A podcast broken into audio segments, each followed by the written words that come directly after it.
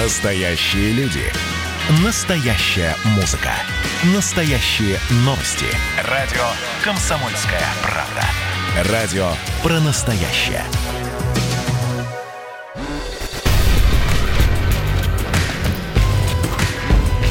Не фантастика. Не фантастика. Программа о будущем, в котором теперь возможно все.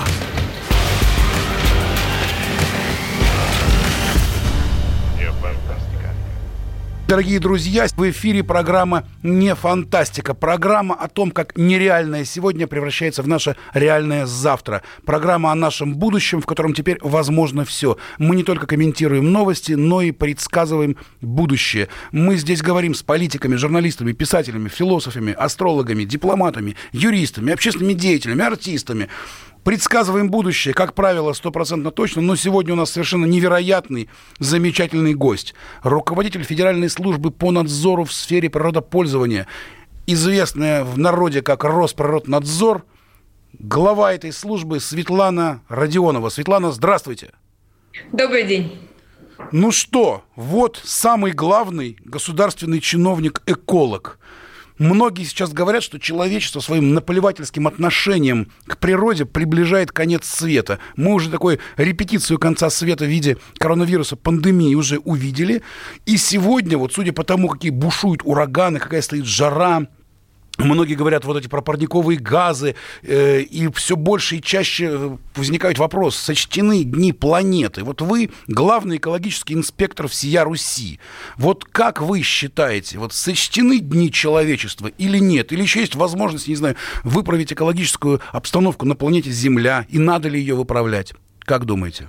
Владимир, спасибо большое, в первую очередь, за такое представление меня как главного эколога всея Руси. Наверное, это не совсем так. Я, наверное, больше контролер в этой части во всей Руси. Или э, Росприроднадзор – это служба, которая занимается именно надзором в сфере природопользования. Мы за всю планету говорить не можем, но давайте простые человеческие вещи. Действительно, жизнедеятельность человека сильное влияние оказывает на планету. Действительно, наша численность на сегодняшний момент никогда человечество не, не обладало такой численностью. И, естественно, чем нас больше, тем большее влияние мы оказываем. Мы потребляем ресурсы, мы добываем недра, мы пользуемся а, нашими водными объектами, мы летим в космос, мы идем в глубины морские. И, конечно, везде мы оставляем свой след. И не везде этот след тот, который хотела бы видеть планета. Она так была устроена и, наверное, не рассчитана на то, как мы будем влиять, как будет прогресс на это ну, влиять. Планета даже не ожидала, планета не ожидала, что мы так лихо с ней обойдемся, да? Ну, давайте будем считать, что все-таки планета была создана для нас, и это именно то место, это наш дом, помните, наш дом Земля. И а, именно эта планета предназначена для того, чтобы здесь жил именно человек. Все другие виды, если они будут найдены на других планетах и а, космических и иных объектах, это очень хорошо. Но поскольку это наш дом, в доме должно быть чисто, в доме должно, должен быть э, свежий, хороший, чистый воздух, хорошая вода, почва, зелено, и всячески э, должно быть, наверное, удобно, как для планеты ее обитателей, которые были до нас и останутся в длинный период, так и для нас. Это первое. Второе, мы пользуемся одним таким простым правилом. Знаете, мне папа все время этому учил. Тот, кто умнее, тот и виноват впоследствиях. Вот мы заявили вот. себя как самых разумных здесь. А значит, мы должны принимать решение, как себя вести. То есть сразу две цитаты идет из Сент-Экзюпери. Да, одна о том, что поднялся утром, убери планету, и тут же вторая еще, что мы в ответе за тех, кого приручили. Да? То есть просто одно за другим просто идет у вас по Сент-Экзюпери. Мы должны отвечать за всех вот этих вот животных, природу, леса, поля, землю, воду, воздух. Правильно? Мы самые сильные сейчас на этой планете, и тот, кто сильный, должен защищать все остальное мы самые разумные, и мы определяем, как будет выглядеть наша сегодняшняя жизнь и как будет выглядеть наша завтрашняя жизнь. И, конечно, то, что мы делаем, должно быть с прицелом на будущее. Мы же думаем о том, как будут жить наши дети, минимум. И хотелось бы, чтобы мы думали о том, как будут жить поколение через поколение. Именно на это нацелено все. Посмотрите, как государство меняет вектор сейчас. А вот мы пытаемся предсказать, а как будут жить поколения, по-вашему, хуже в экологическом плане или лучше? Вот как вы думаете? Исходя из того, как меняется фокус сейчас, я все-таки полна оптимизма здесь, и считаю, что нам удастся переломить этот момент. Мы не вышли на точку невозврата мы даже не, пош... не подошли на край. Вот этот вот, и я очень не хотела бы, чтобы мы даже обсуждали, вот мы видим все многие апокалиптические фильмы. Да, да? постоянно есть, они идут один за другим. Голливуд просто. нас, э, там, да, наш кинематограф, наши писатели-фантасты, это было всегда. То есть там в любые годы и в 20 столетии. Сейчас предсказатели, и потом это там, начиная с капитана Немо и подводной лодки. Да? То есть мы это все видим. Но мы не вышли на критическую точку, и я четко понимаю сейчас, исходя из того, что я вижу каждый день на работе, наши технологии позволяют нам вернуться обратно в нормальное существование. То есть мы точку возврата не прошли. Это очень важно. Светлана Родионова, точка возврата еще не пройдена. Мы еще успеем сделать природу на Земле, экологию лучше. Я правильно понимаю? Абсолютно четко. Тогда вопрос... Абсолютно тогда вопрос... Посмотрите, как меняется все сейчас. Слава богу, да, действительно, вот это как раз мой второй вопрос. Почему? Что случилось? Почему вдруг сейчас во всем мире, во всех странах, и в России, кстати, тоже, все заговорили об экологии? Об экологии говорят артисты, об экологии говорят писатели. Сейчас создается политическая партия, где художник Василий Ложкин будет один из лидеров партии, экологической партии России. И вообще, что вы думаете про экологическую партию России? И вообще, что случилось? Почему вдруг все заговорили про экологию? Ну, наверное, я буду не очень объективна, поскольку я этим живу. А когда ты чем-то живешь, всем, вот вам кажется, что все слушают радио, да, ну кто-то смотрит кино, допустим, да, или что-то еще. Я живу экологией, и, и мне кажется, что эта повестка глобальна. И ну, на самом деле я могу это объяснить, почему происходит.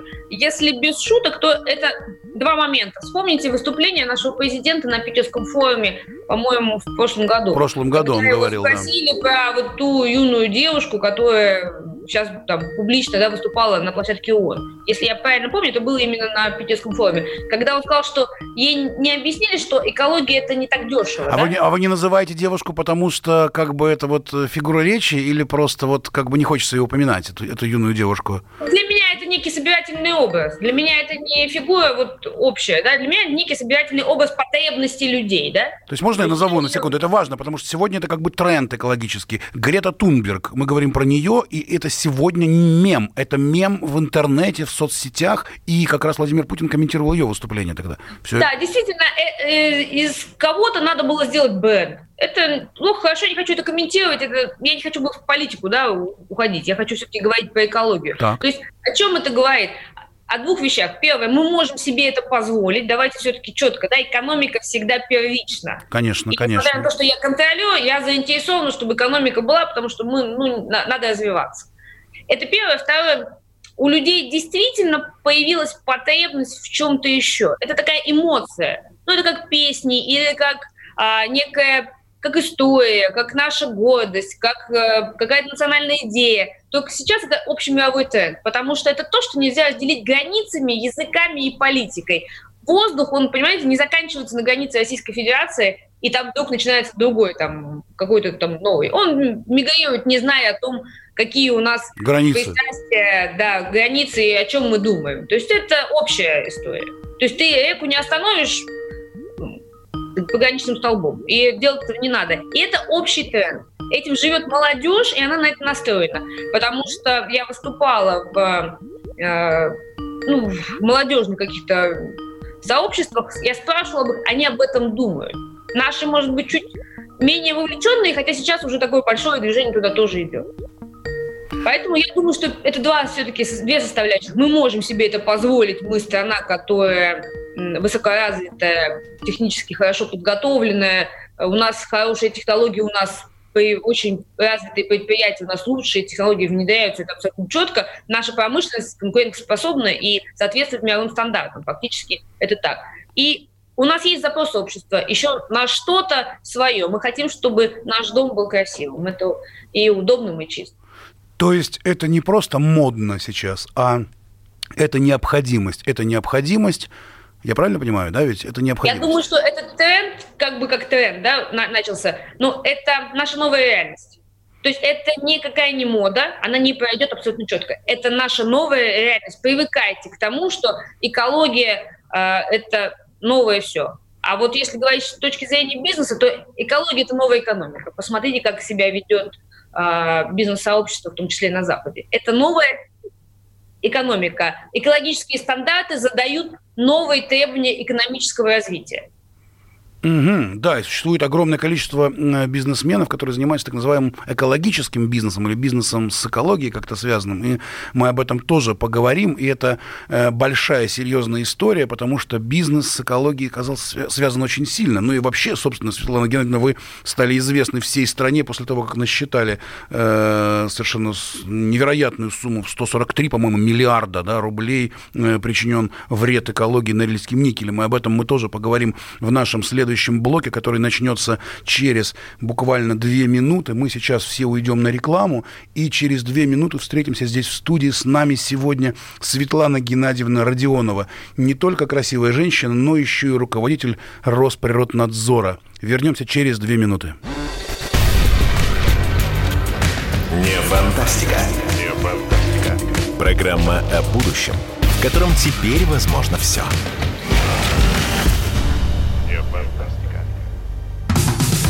Как дела, Россия? Ватсап-страна!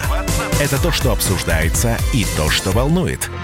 Это ваши сообщения в прямом эфире, в том числе и голосовые. Каждый будний день с 11 до 15 часов с Михаилом Антоновым. Эфир открыт для всех. Включайтесь. Радио «Комсомольская правда». Радио про настоящее.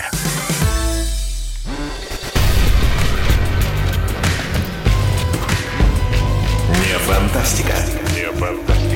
Программа о будущем, в котором теперь возможно все.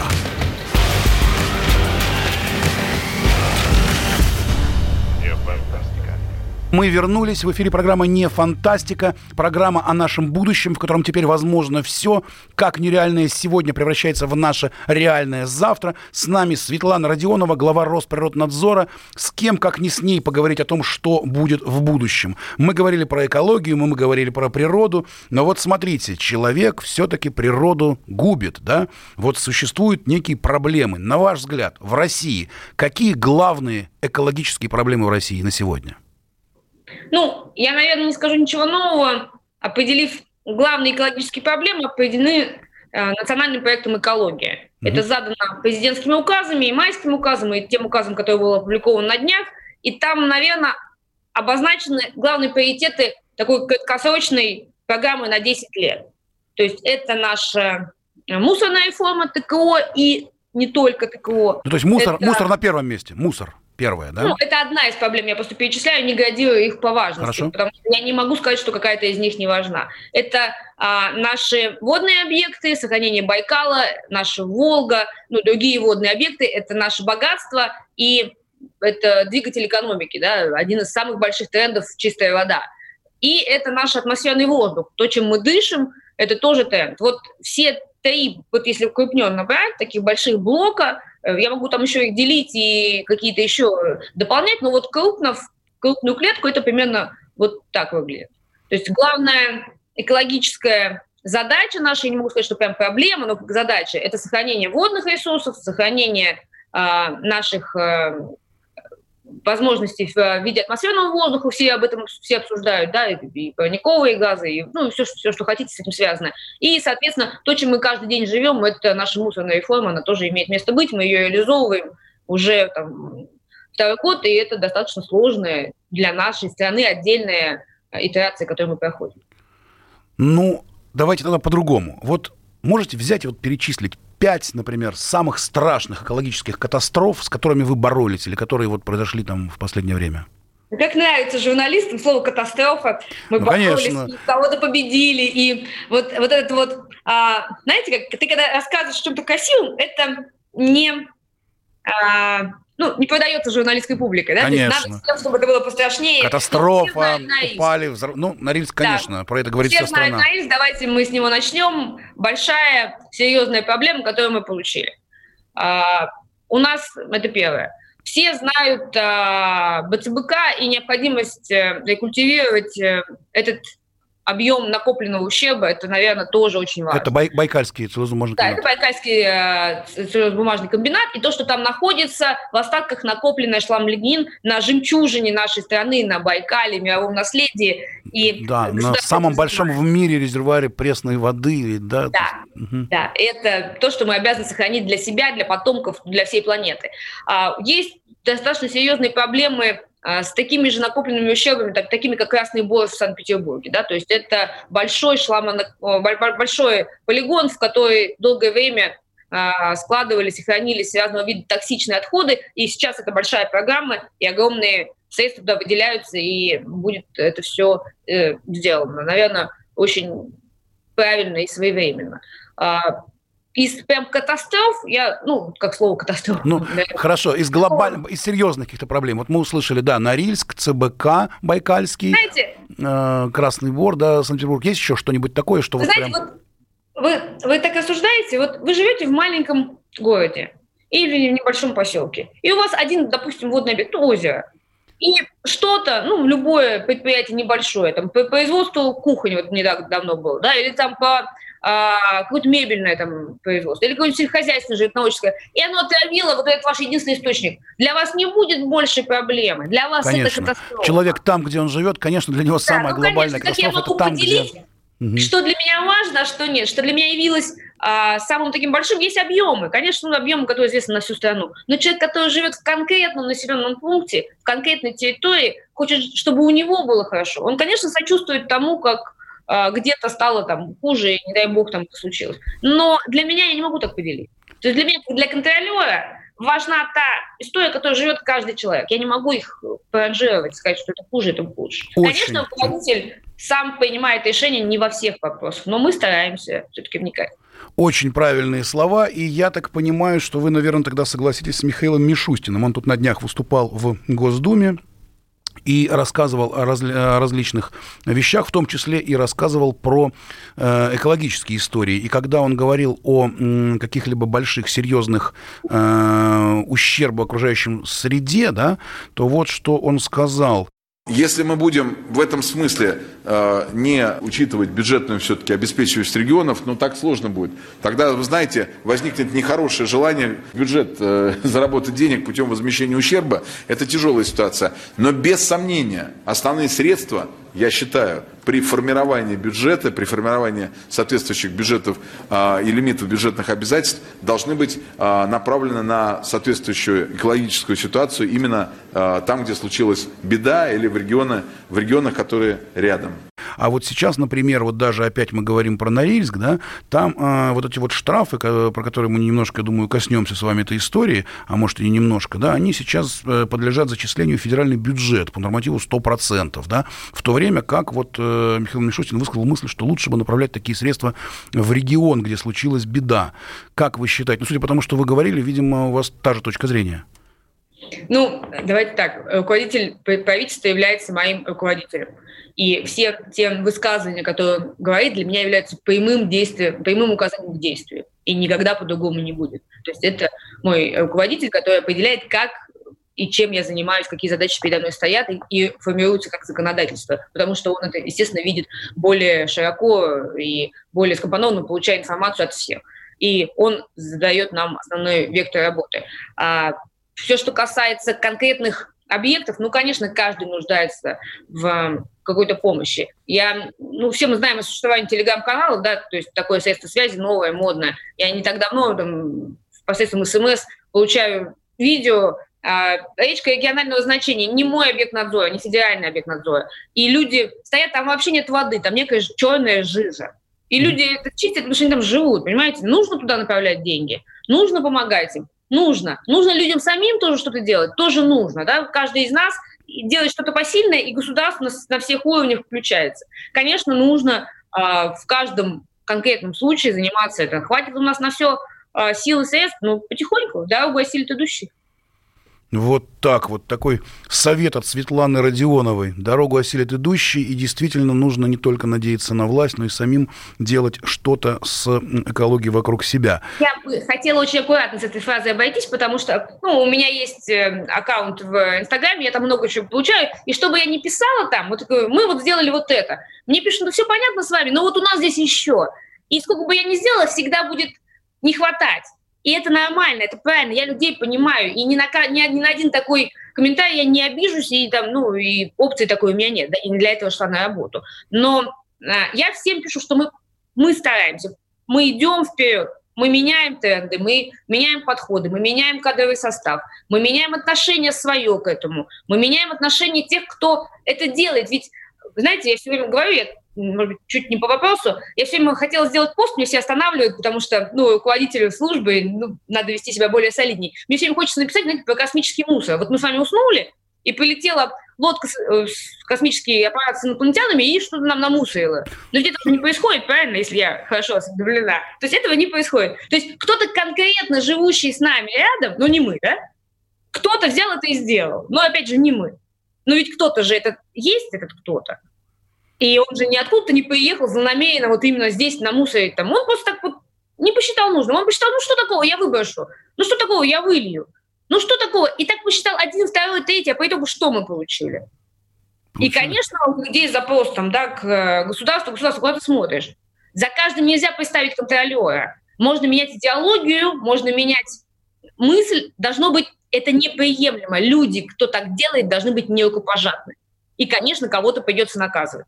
Но в целом должна быть целая идеология сломана, что так делать нельзя. Это стыдно.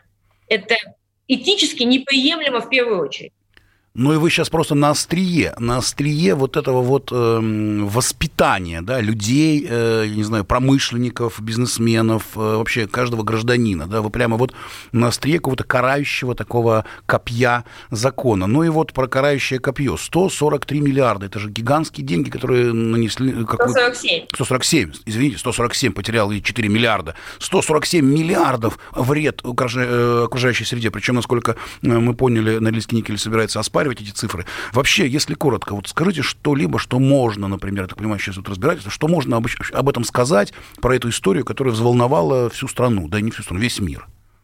Знаете, мы получили серьезную аварию, мы получили серьезную проблему, мы получили серьезный удар по экосистеме целого региона. И мы услышали сумму. По службы я знаю достаточно большое количество промышленников. Вот один из них, достаточно крупный, я не буду называть фамилию, написал мне это не перебор, на что я его спросила в ответ, ты мне скажи, пожалуйста, а 21 тысяча тонн нефтепродуктов, вылитых в арктическую среду, это не перебор? Вот по мне так это лишнее. Это семь железнодорожных составов.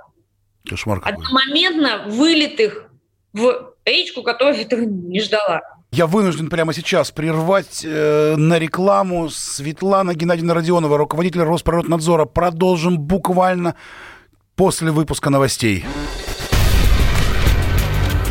Не фантастика. Не фантастика. Не фантастика.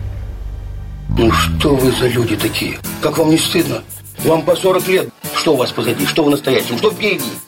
Опомнитесь, пока не поздно. Вот вам мой совет.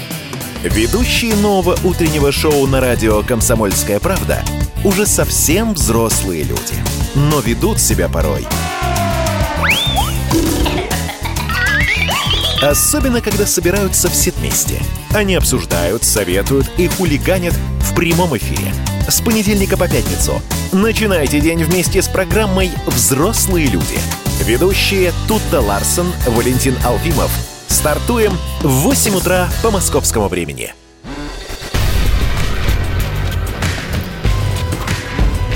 Не фантастика. Не фантастика. Программа о будущем – в котором теперь возможно все.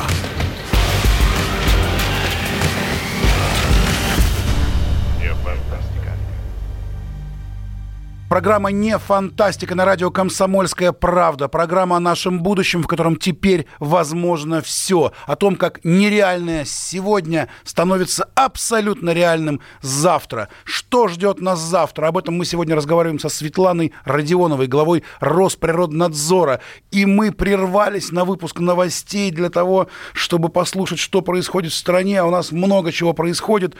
И есть еще одна большая история, которая была... Мы были вынуждены прерваться на новости, но она, конечно, про нее очень много сейчас говорят. История с Норильским никелем. И когда э, Росприроднадзор взял и насчитал, что Норильский никель нанес ущерб природе чуть ли не на 148 миллиардов рублей, такого, такого вреда природе, я, по-моему, я даже и не вспомню. Было что-то такое похожее, Светлана, скажите? Вот какой-то такой огромный... Слава богу, нет. Слава богу, нет. И вот мы просто прервались, просьба вот закончить вашу мысль. Что же это такое? Как это случилось? Что будем делать? Э, что надо делать, чтобы такого не случалось? И что ждет нас в будущем? Давайте я скажу основной постулат, который, наверное, не всем понравится. Я не хочу считать ущерб. Я об этом говорю. Я не хочу выписывать штраф. Я хочу, как и все нормальные люди, даже будущие руководителем службы, а, вот вы говорите, мы на острие атаки, а на самом деле мы приходим последними.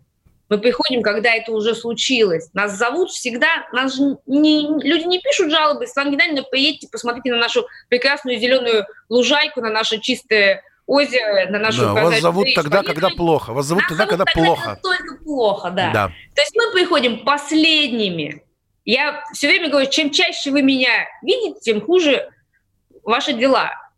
Поскольку чем лучше ваши дела, тем реже вы меня видите. Хотя, э, хотя вот если нас сейчас видят наши вот э, наши э, поклонники нашей программы в YouTube, у нас есть их две с половиной тысячи человек, так вот э, э, рассказываю нашим радиослушателям, Светлана Геннадьевна еще и очень красивая женщина, то есть сидит красивый человек, а он вот, понимаешь, карает, карает э, тех, кто нарушает вот экологическое законодательство. Да, ну так вот вы лучше выглядите, лучше меня не видеть, говорите вы. На самом деле вас прекрасно видеть, но тем не менее, действительно, наверное, для тех, кому вы выписываете штрафы, наверное, лучше не видеть. Согласен. Да, поэтому много, мало произошла серьезная авария, произошло серьезное событие. Большое истечение нефтепродуктов попало в водный объект, хрупкая арктическая система. Город, который и так нуждается в помощи и так нуждается в поддержке. Регион, который и так надо оберегать всеми силами, мы имеем там крупное производство. 30%, если мне память не изменяет, мирового никеля там производится. Гордость Советского Союза и один из крупнейших финансовых ресурсов, наверное, действующих сегодня промышленных предприятий нашей страны.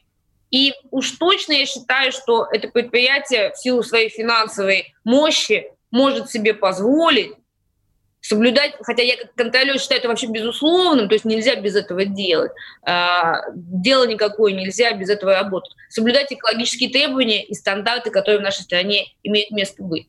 Если предприятие решило, что оно хочет сэкономить на чем-то, если они повели себя любым им доступным способом, а, который привел к, вот, к тому, что государство вынуждено в это вмешиваться – то, конечно, они получили адекватную оценку со стороны государства в виде, в том числе и расчета ущерба, который они нанесли. Понятно, понятно. Ну вот э, вообще, в принципе, вот э, э, мы сейчас давайте поговорим немного про бизнес. Понятно, что существуют крупные российские промышленники, существуют э, огромные компании, да, э, различные заводы, которые там нефтяные, химические, э, самые разные. Э, вы э, по роду своей деятельности с ними, со всеми вот этими крупными промышленниками общаетесь, да? Э, сейчас образ их, в общем-то, серьезно так демонизирован. Это такие страшные люди, которые ходят и думают, где бы нам сейчас здесь навредить природе. Значит, и вы, значит, шашкой тут же, значит, сзади скачете и срубаете им головы. Так ли все это? И действительно эти люди готовы ради прибыли на все пойти, чтобы лишь бы как бы загадить планету? И, и насколько они вот, не знаю, не выполняют эти требования? Вообще, как происходит взаимоотношения вот с крупным бизнесом? Вы знаете, мы про крупный бизнес, да, да. сейчас? Для меня люди, которые занимаются бизнесом, это люди достойные уважения. Это люди, приносящие пользу нашей стране, платящие налоги, а, обеспечивающие рабочие места, и без этого мы не можем развиваться. И для меня, я все время говорю простую вещь, чем вы богаче, тем больше мы можем с вас потребовать вложить в различные виды модернизацию, в безопасность, в охрану труда, в создание каких-то социальных объектов, в экологию. И чем вы больше получаете прибыли, и государство создает вам условия нормативными документами, налоговой базой, поддержкой вас во время, в том числе вот сейчас, как во время пандемии, да, э, различными видами помощи, в выдаче вам каких-то ресурсов в виде там неда или еще чего-то там, да, там, а, давая вам лес в аренду, отдавая вам какие-то а, недропользования какое-то, отдавая вам еще что-то, да, то есть создавая для вас инфраструктуру, дороги, железные дороги, еще что-то. Мы строим рабочие места, мы привлекаем на Дальний Восток людей, ведь не просто так привлекают, их привлекают, чтобы там развивалась отрасль, промышленность, еще что-то. Мы можем потребовать с вас обратной связи в виде уважения к той стране, где вы живете которое выражается в том, что вы соблюдаете экологические нормы. Для меня бизнес, который считает это не в приоритете или ненужным, ну, я, честно говоря, даже бизнесом его назвать не могу, да, то есть, и я вам скажу очень интересную вещь, нет ни одного собственника или руководителя крупной компании, который встанет и скажет, для меня это не приоритет. Для меня, позовите их для меня себе, это не важно, да, такое выйдет? Да, позовите их к себе, спросите их, а, готовы ли они пренебречь экологией. Нет. Каждый из них скажет, что для него это приоритет. Но каждый или сделает, у каждого или достаточно а, качественный менеджмент, который это делает. Ведь все делают люди. Мы опять возвращаемся к обычной бытовой истории. Да? Там все состоит из людей, как и у нас в службе, как и, ну, как везде. То есть все это делают люди, но они все заявят, что это приоритет. И я бы хотела, чтобы эти заявления не были пустыми. Я не считаю, что за каждым предприятием необходимо ставить контролера. Мы не, ничего так не изменим. То есть это должно стать трендом. И еще задача государства в том, чтобы это должно стать экономически выгодно. Все-таки экономика всегда толкает людей на какие-то правильные поступки. Вот сейчас, глядя на Норникель, если мы к нему вернемся, все должны понимать, что нарушать экологические требования – это очень дорого. Но это просто невыгодно. Но, ребят, прекратите. Прекратите это делать, и тогда вы сэкономите себе, а сэкономленное для вас вы можете вложить и заработать дальше. То есть вот так. С бизнесом взаимоотношения разные, но никто из них публичной плоскости на площадке службы, на площадке публичной никогда не скажет, что для него это не приоритет. Они все заявляют, что мы будем это делать. Делают не все. Тогда ну, мы и тогда приходите вы, вот приходите вы с миловидной внешностью, и тут же вот э, врубаете вот эту вот страшную машину, вот эту там гильотина какая-то там у вас есть, там еще там чего-то такое. Регуляторная гильотина – это наоборот, это нам отрубают лишние ненужные функции, э, и контролер становится более удобным для бизнеса, так скажем. Ну, вообще, я так понимаю, что этот диалог все время идет. Вы, э, вы делаете так, чтобы контролер был наиболее удобен для бизнеса. Бизнес нужен, чтобы в стране были деньги, а вы нужны для того, чтобы бизнес смотрел за экологией, чтобы в экологии тоже в стране было хорошо. Да? То есть это такая, такая в общем-то, круговорот. Круговорот в природе, все друг другу помогают. Да?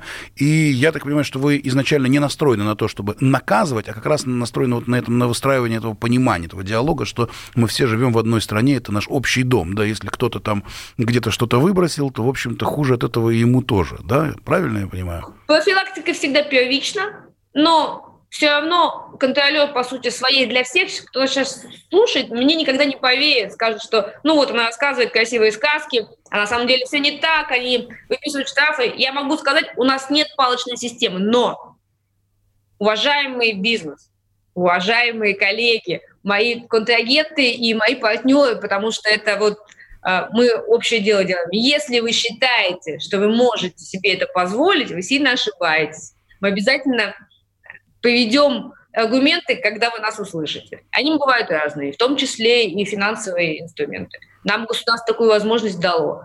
А, но я бы хотела чтобы все-таки, чтобы бизнес сам себя регулировал, и мы в какой-то момент стали не так востребованы. Это было обращение главы Росприроднадзора Светланы Геннадьевны Родионовой непосредственно к крупному бизнесу. А мы вернемся в студию ровно через две минуты после рекламы. Не фантастика. Не фантастика. Программа о будущем, в котором теперь возможно все.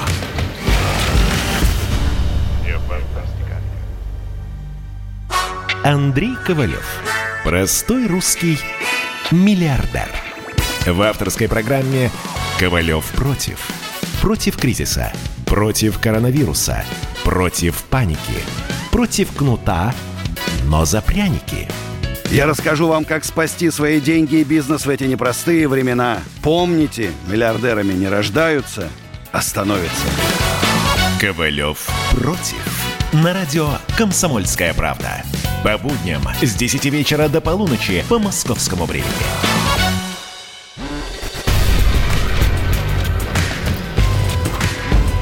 Не фантастика. Не фантастика.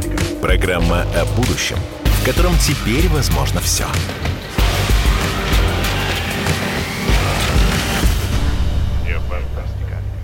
Программа не фантастика, программа о нашем будущем, в котором теперь возможно все. С нами прекрасный, очаровательный гость, прекрасная девушка, а еще и очень важный и серьезный чиновник Светлана Родионова, руководитель Федеральной службы по надзору в сфере природопользования Росприроднадзор.